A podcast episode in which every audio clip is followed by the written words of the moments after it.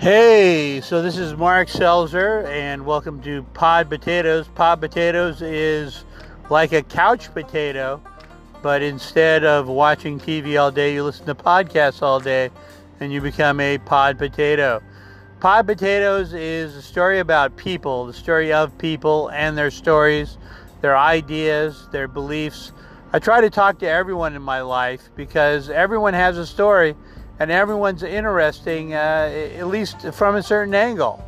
And so I'm going to try to have as many different kinds of critters as I possibly can on my show political figures, philosophers, philosopher kings, comedians, kings of comedy, as many people as I can find from all walks of life to tell their stories here on Pod Potatoes.